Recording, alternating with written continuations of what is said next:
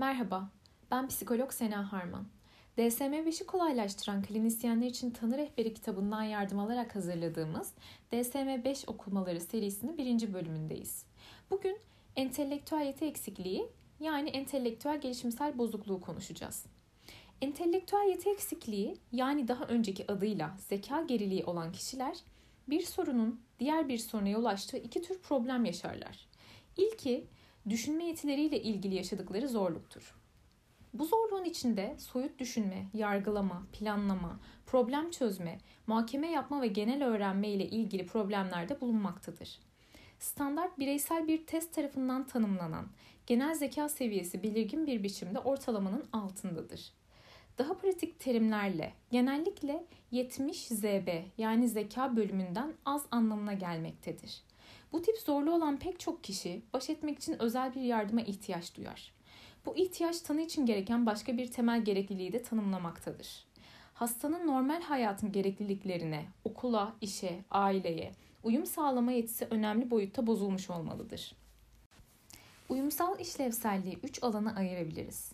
Bunlardan birincisi dil, matematik, okuma, yazma, muhakeme ve problem çözme ile ilgili hafızaya dayanan kavramsal alan.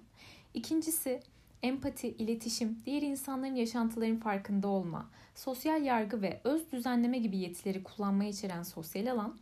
Ve üçüncüsü davranışları düzenleme, işleri organize etme, parayı idare etme ve kişisel bakım ve dinlenme alanlarını idare etmeyi içeren uygulamalı alan. Bu alanların ne kadar başarılı olduğu hastanın eğitimine, iş deneyimine, motivasyonuna, kişiliğine, hayatındaki önemli kişilerden aldığı desteğe ve elbette zeka seviyesine bağlıdır. Entelektüel yeti eksikliğinin pek çok nedeni arasında genetik anormallikler, kimyasal etkiler, yapısal beyin hasarları, metabolizmada doğuştan gelen bozukluklar ve çocukluk hastalıkları bulunmaktadır. Kişinin entelektüel yeti eksikliğinin nedeni biyolojik, sosyal veya her ikisi birden olabilir.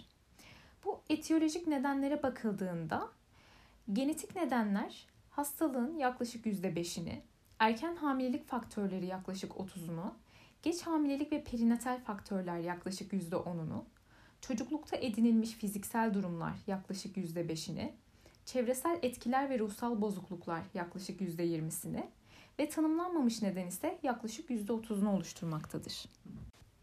Şimdi entelektüel eksikliğinin temel özelliklerine bakalım.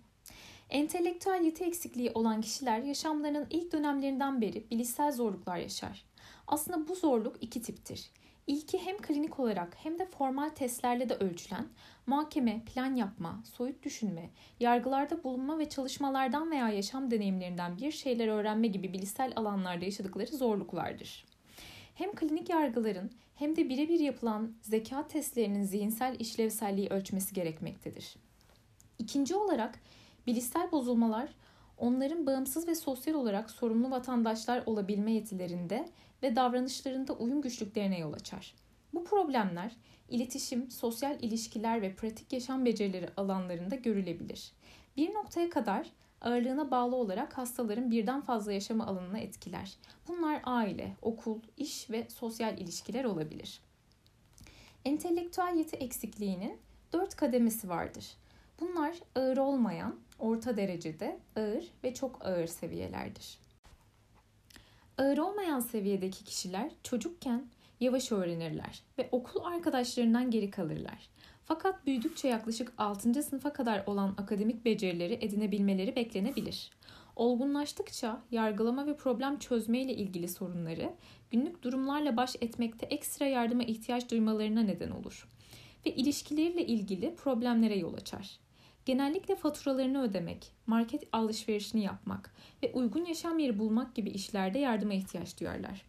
Fakat pek çoğu nispeten daha az bilişsel kalıtım gerektiren işlerde bağımsız bir şekilde çalışabilirler.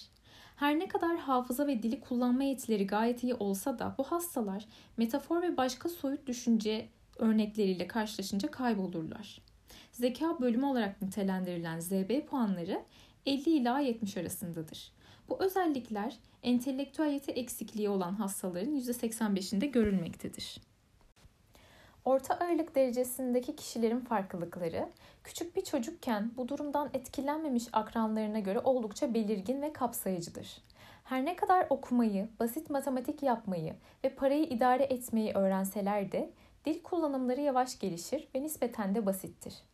Hayatlarının erken dönemlerinde öz bakımlarını gerçekleştirmeyi, ev işlerini yapmayı öğrenmek için ağır olmayan boyutta etkilenenlerden daha fazla yardıma ihtiyaç duyarlar.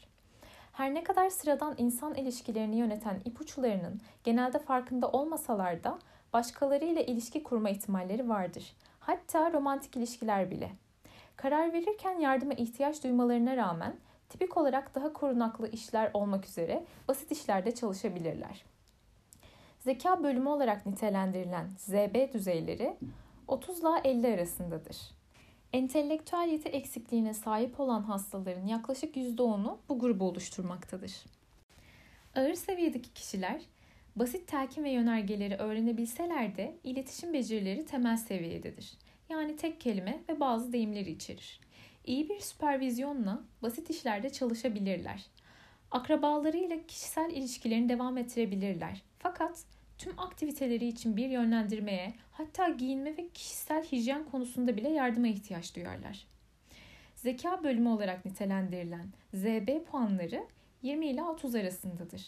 Entelektüel yeti eksiği olan hastaların yaklaşık %5'ini oluştururlar. Çok ağır seviyedeki kişilerin çoğu kısıtlı bir konuşmayla, sadece temel bir sosyal iletişim kapasitesiyle ve sadece işaretlerle iletişim kurabilirler. Her ne kadar basit işlerde yardımcı olabilseler de günlük işler dahil ihtiyaçları için tamamen başka insanlara bağımlıdırlar. Çok ağır entelektüel eksikliği genellikle duysal ve motor yeti eksikliklerinde beraberinde getiren farklı pek çok nörolojik bozukluktan kaynaklanır. Zeka bölümü yani ZB düzeyleri 20 ve 20'nin altıdır. Entelektüel yeti eksikliğine sahip hastaların yaklaşık %1 ila 2 arasında görülmektedir. Genel gelişimsel gecikme başlığını incelediğimizde bu kategorinin 5 yaş altındaki yeteri kadar değerlendirilememiş hastalar için kullanılması gerektiği ve bu tür bir çocuğun gelişimsel adımlarının geriden gelip gelmediği ile alakalı bilgilere dikkat etmemiz gerektiği söylenir. Entelektüel yeti eksikliğinin son başlığı olan tanımlanmamış entelektüel yeti eksikliğini incelediğimizde 5 yaş üstü olan zihinsel işlevselliğini tam olarak değerlendirmemize imkan tanıyamayacak boyutta ağır belirteçlere sahip başka yeti eksikliği yani görme engeli, ağır zihinsel bozukluk gibi hastalar için kullanılması gerektiği üzerinde durulur.